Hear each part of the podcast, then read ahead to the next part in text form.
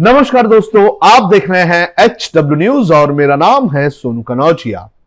राजनीतिक पार्टियों को जिसका इंतज़ार था, आज वो इंतज़ार खत्म हो सकता है क्योंकि चुनाव आयोग आज तीन बजे प्रेस कॉन्फ्रेंस करने जा रहा है और इस प्रेस कॉन्फ्रेंस में चुनाव आयोग गुजरात और हिमाचल प्रदेश के विधानसभा चुनाव की तारीखों का ऐलान कर सकता है। आपको बता दें कि इन दोनों राज्यों में गुजरात की अगर बात करें तो गुजरात वो राज्य है जहाँ पर बीजेपी का दबदबा रहा है और प्रधानमंत्री नरेंद्र मोदी का गढ़ है। यहाँ पर बीजेपी को सीधे सीधे इस बार आम आदमी पार्टी से चुनौती मिलती जा रही है। कहा यह जा रहा है कि आम आदमी पार्टी इस चुनाव में बीजेपी को तगड़ा कंपटीशन दे सकती है। तो गुजरात इस वक्त सबके फोकस में है और यही कारण है कि प्रधानमंत्री नरेंद्र मोदी से लेकर आम आदमी पार्टी के मुखिया अरविंद केजरीवाल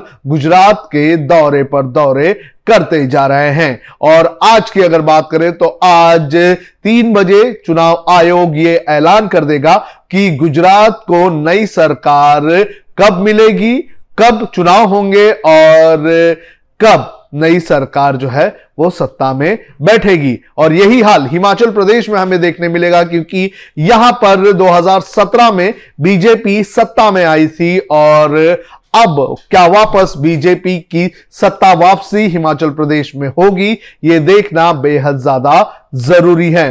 2014 में जो चुनाव हुए थे, उसमें बीजेपी बीजेपी ने जिसे सीएम का फ़ेज़ बनाया था, वो ही हार गया था, लेकिन चुनाव बीजेपी जीत गई थी। अब देखना यह ज़रूरी है कि हिमाचल प्रदेश की जनता किसे सत्ता पर बैठाती है। मैं गुजरात का कुछ हाल और हिमाचल प्रदेश का कुछ हाल आपको बता देता हूँ कि गुजरात में किस तरह से रिजल्ट्स आए हैं। मैं पिछले पाँच विधानसभा चुनाव के नतीजों की जानकारी आपको दे देता हूँ।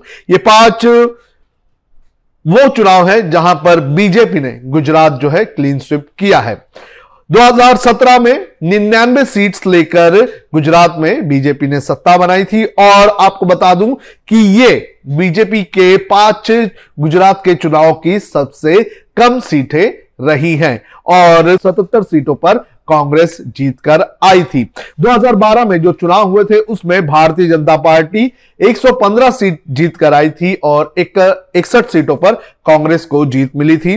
2007 में 117 सीटों पर बीजेपी ने जीत हासिल की थी और उनचास सीटों पर कांग्रेस ने जीत हासिल की थी। 2002 के विधानसभा के चुनाव में गुजरात में बीजेपी ने 127 सीटों पर चुनाव लड़ा था। और 127 सीटों पर जीत हासिल की थी और कांग्रेस ने इक्यावन सीटों पर जीत हासिल की थी। उन्नीस सौ अट्ठानवे के विधानसभा चुनाव में गुजरात में बीजेपी ने 117 सीटों पर जीत हासिल की थी और तिरपन सीट्स पर कांग्रेस ने जीत हासिल की थी। यहाँ पर एक ट्रेंड हमें देखने मिलता है ये जो पिछले 98, 2002, 2007, 2012 और 2017 के अगर अगर ट्रेंड्स अगर हम देख लेते हैं तो बीजेपी के नंबर्स जो हैं वो कम हुए हैं और कांग्रेस के नंबर जो हैं, वो बढ़ते रहे हैं। हालाँकि बीजेपी के जो नंबर्स कम भी हुए हैं, उसमें वो अपनी सत्ता जो है, वो बनाने में कामयाब रही है।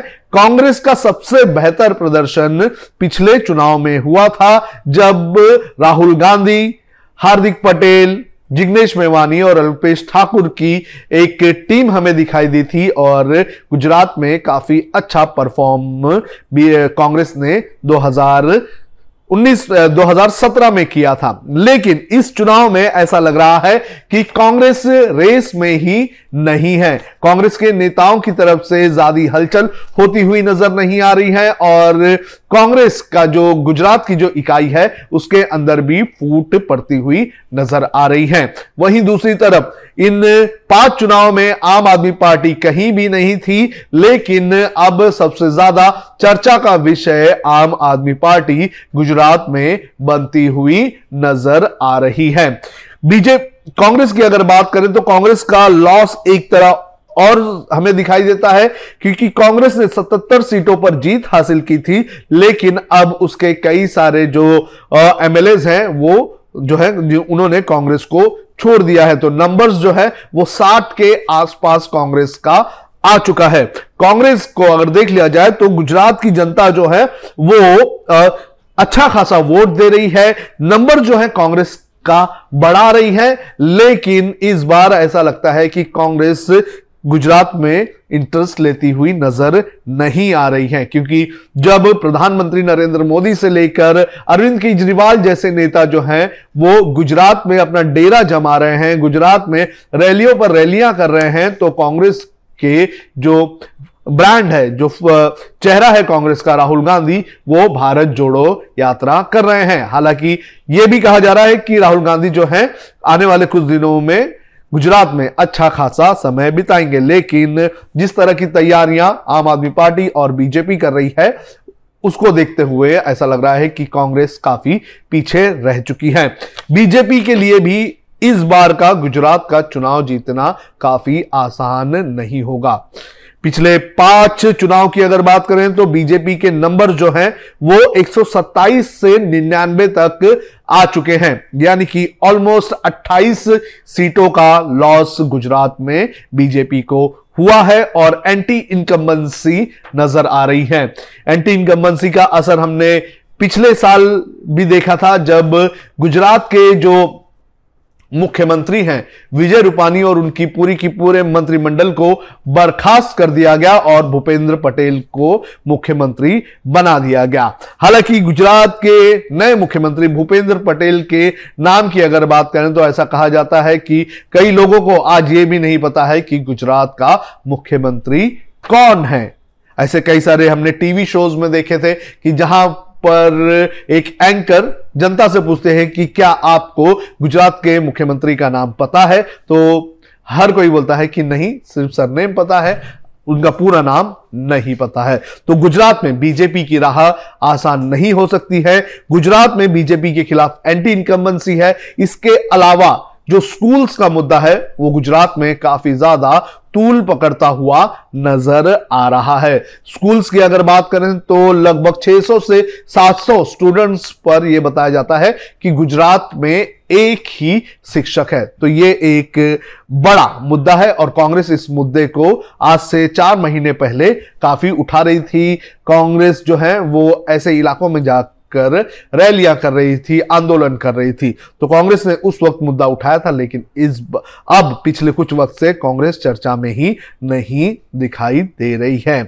कांग्रेस के लिए अच्छा खासा मौका गुजरात में है, लेकिन अगर कांग्रेस इसी तरह से चुपचाप रहेगी, पीछे की सीट पर आकर बैठेगी तो हो सकता है कि गुजरात में कांग्रेस को, जो गुजरात की जनता कांग्रेस को आगे बढ़ाती हुई नज़र आती है, गुजरात की जनता जो नंबर्स देती हुई नज़र आती है तो ऐसा लग रहा है कि अगर थोड़ी मेहनत करे कांग्रेस तो कांग्रेस को हो सकता है कि चुनाव में अच्छा खासा फ़ायदा हो। मुझे अच्छी तरह से याद है 2017 के चुनाव के जब रुझान आ रहे थे तो एक वक्त ऐसा आ गया था कि कांग्रेस और बीजेपी जो है, वो दोनों ऑलमोस्ट एक ही नंबर की सीट थी।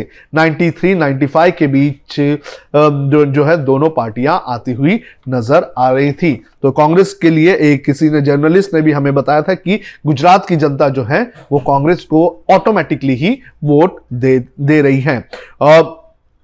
इसके अलावा, अब हिमाचल प्रदेश की बात करें तो हिमाचल प्रदेश की अड़सठ सीटें हैं और यहाँ पर 2017 में बीजेपी ने 44 सीटों पर चुनाव जीता था और कांग्रेस ने 21 सीटों पर चुनाव जीता था। सीपीआईएम ने एक सीट पर चुनाव जीता था। 2012 के विधानसभा चुनाव की अगर बात करें तो बीजेपी 26 सीटों पर थी और कांग्रेस 36 सीटों पर थी। सीपीआईएम ने एक सीट जीता था। कांग्रेस ने 2012 में 36 सीटों के साथ अपनी सरकार बनाई थी और वीरभद्र सिंह मुख्यमंत्री बने थे।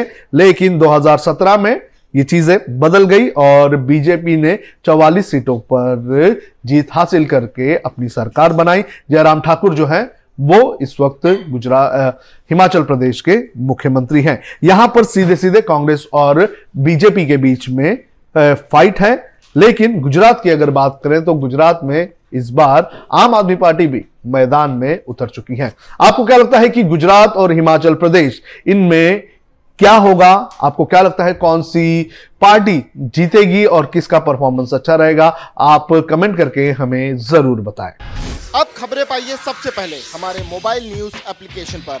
एंड्रॉइड या आईओएस प्लेटफॉर्म पर जाइए। एच डब्ल्यू न्यूज़ नेटवर्क को सर्च कीजिए डाउनलोड कीजिए और अपनी सुविधानुसार भाषा का चयन कीजिए।